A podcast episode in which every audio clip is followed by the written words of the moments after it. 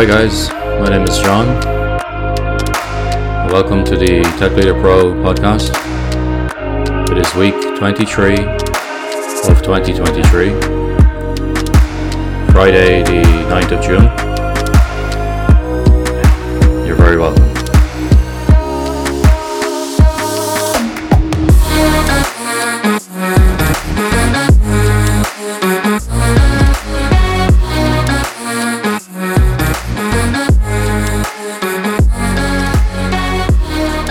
Get started.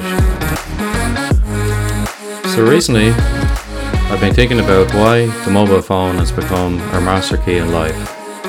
It's a thought that can't escape my mind. I don't know how we ended up here. This stems from some recent test drives I've done on some EVs, many of which can be accessed via an app on your phone rather than a fob or a key. It got me thinking again about why is it that our smartphone has become the key for everything? Why has it become a master key for life? And is this even desirable? So, for example, in recent years, the phone is used for COVID vaccination certs, checking into flights at the airport, bank transaction confirmations, making payments, etc., etc. It's become the, the do everything device that you really can't leave home without. And if you lose your phone, you're in trouble. At the heart of a lot of this is the, the QR code technology, and that's become something of a course. It wasn't intended for this, of course, uh, it was originally intended for industrial use cases. But suddenly it's become mandatory for everything. Even arriving at some restaurants and they don't give you a menu anymore, it's a QR code on the table that you need to scan to access the, the menu online. This is a pretty sad state of affairs, and I really am confused about how we ended up here. So basically, today, pretty much all two factor authentication processes use the phone as a second factor. Two factor authentication processes, um, for those who've done online banking, will be familiar with this. It's basically where you have two separate factors that the, the user needs to provide to identify themselves. So, for example, the the first factor might be a password, and then the second factor might be, for example, an SMS uh, sent to your phone containing a, a use once uh, odd number, and then you put that odd number into the website that you're trying to access, and then it confirms you are who you who you say you are. And I think we can see these days the trend is that any application that's using two-factor authentication almost always the second factor is your smartphone. So that's why I describe it as a master key. So you can imagine a, a worst case scenario where you lose your phone, suddenly you can't access your car, you can't access your banking, you can't check in on your flight. It's a nightmare. When I was in my early 20s, mobile phones had just come out, and they were all basic GSM devices with monochrome LCD screens. The most advanced thing that we had to play with back then, guys, was a, a game called Snake. Uh, look it up uh, for you younger folks, and um, yeah, try to contain your, your terror. The coolest person in my social circle had no mobile, and despised how antisocial they were making people. Well, it turns out he was right. The mobile phone now is an identification and tracking device, whether we like it or not. It's a tracking device because it's got GPS, of course, but also if it's tracking transactions that you're making, payments that you're making, check ins and checkouts that you're making, all of those events can also be tied back to locations. So even if you have your GPS uh, switched off in your, in your phone, your location can still be tracked if you're using phone your phone for different transactions. Now, of course, these days most people will say, So what? It's convenient. I don't care. I've got nothing to hide. That's fine. That's a personal choice. It's entirely up to you. But personally, I care about my privacy. So, in the face of this, I see more and more people exploring the possibility of ditching the smartphone and returning to dumb phones, even younger people who never used a dumb phone the first time around. I guess the term dumb phone is not so acceptable anymore socially. So I'm seeing a lot of people referring to these as minimalist phones. It's essentially a phone that has a very small subset of functionality. Uh, one example would be the the light phone. Um, it basically has the ability to call people, the ability to send SMS, uh, maybe basic application for navigation, for listening to a podcast. Pretty much that's about it. And the intent of devices like the light phone is to try to wean people off the, the phone addiction that many of us suffer from. And certainly I've been feeling lately that I've been using my, my smartphone way too much, especially in the evenings, and just doom scrolling through Twitter or other applications.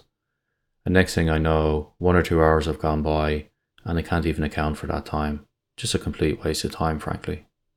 So I'm happy to see that people are starting to look at minimalist phones and starting to identify this as an issue and seeing that there is a gap in the market that not everybody is bought into the smartphone vision and some people want to wrestle back some of that time.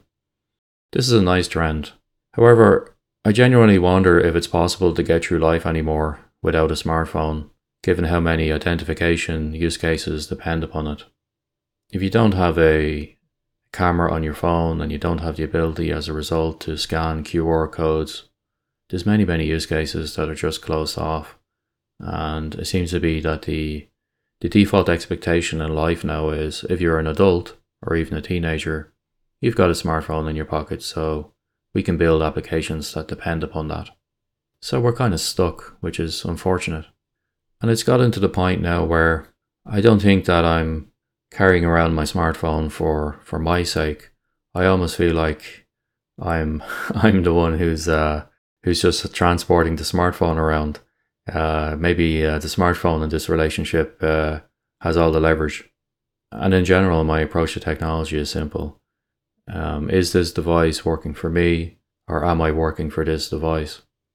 Is this device making my life easier, or is this device adding complexity? And on those simple metrics right now, I feel like the smartphone is probably adding more trouble than benefit. Uh, that's, that's just the way I feel personally. And I'm starting to feel like uh, I'm the one who's working for the smartphone, not the other way around. That doesn't seem very smart to me. So I'm not sure I'm ready to go completely cold turkey on smart devices. Um, but I'm looking at, for example, the potential of getting a, a minimalist phone as my, my daily driver, and then for any more advanced online activity, falling back to a tablet or a laptop. But I'd really like to get other people's thoughts on this topic and um, get your feedback and get a discussion going around it. You can look me up on Twitter at TechLeaderPro because I don't have the answer yet, and I'd love to see what, what other people are doing. So apart from worrying about smartphones and my, my ongoing addiction to, to those devices, uh, what else have I been doing this week? I done a few bug fixes. Uh, so firstly on 5.today, uh, which is my personal productivity application, um, I fixed a bug which impacted upon users during account activation. So if, for example, um, the user started the application uh, sign up on their browser, on their laptop. Then they get an email that they need to click on the link to activate their account. I realized that some users were doing that on a second device, like for example a smartphone, as we just discussed, um, and then hitting an issue because they didn't have a session open on that device. So I fixed that now. Um, if they don't have a session open, it'll ask them to log in again, and then they can activate. Um, so I think that's an important fix. That's already live.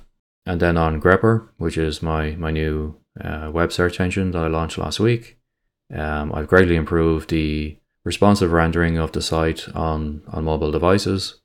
Uh, so if you're on a small screen, the the application will render correctly. It will still fit within the boundaries of that screen and, and look nice.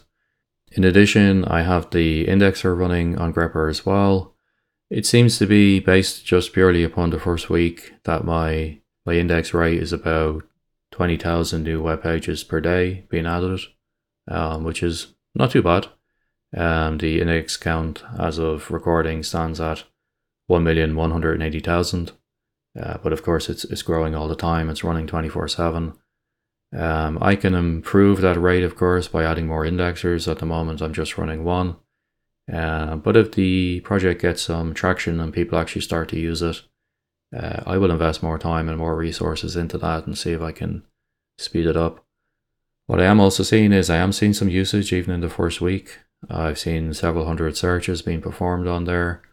Um, a few people have found the website via Twitter and via a comment that I made on, on Hacker News. So getting a few people coming in and kicking the tires, so to speak, and that's good to see. I haven't done much analysis, to be frank, on exactly how many searches have been performed and you know the, the amount of searches per day and so on. So I will do some analysis on that at some point, but early days, uh, it's encouraging. At least I'm happy to see somebody using it apart from me, and um, hopefully I will get more people using it. I will get more feedback, and if it starts to build momentum, I'll keep it going and I'll keep on building upon it. In terms of media that I'm enjoying this week, I'm still watching Silo on Apple TV. Uh, you should definitely check that out. Science fiction show. It's uh, it's pretty cool. And I'm now deep into reading A Case of Conscience by James Blish. Um, it's actually taken a very deep philosophical turn uh, midway through the book, uh, which I did not expect but it's very welcomed. It's actually gone from being a, a relatively relatively generic um, science fiction story to something that is um, really exploring the the meaning of life and where religion fits within that. It's uh, actually become really really fascinating, and I'm looking forward to finishing it. It's a short book, um, but I'm taking my time. Uh, my reading time is limited these days, so it's taken me uh, longer to get through it than I expected. But it's the first time I've read something by James Blish, and now I see why people rate him so highly. Uh, I will definitely continue reading more of his books. It's it's fantastic so far. So definitely a thumbs up. Okay, so I will leave it there. I hope you had a great week. I hope you have something nice planned for the weekend. Uh, see you next time. Take care. Bye bye.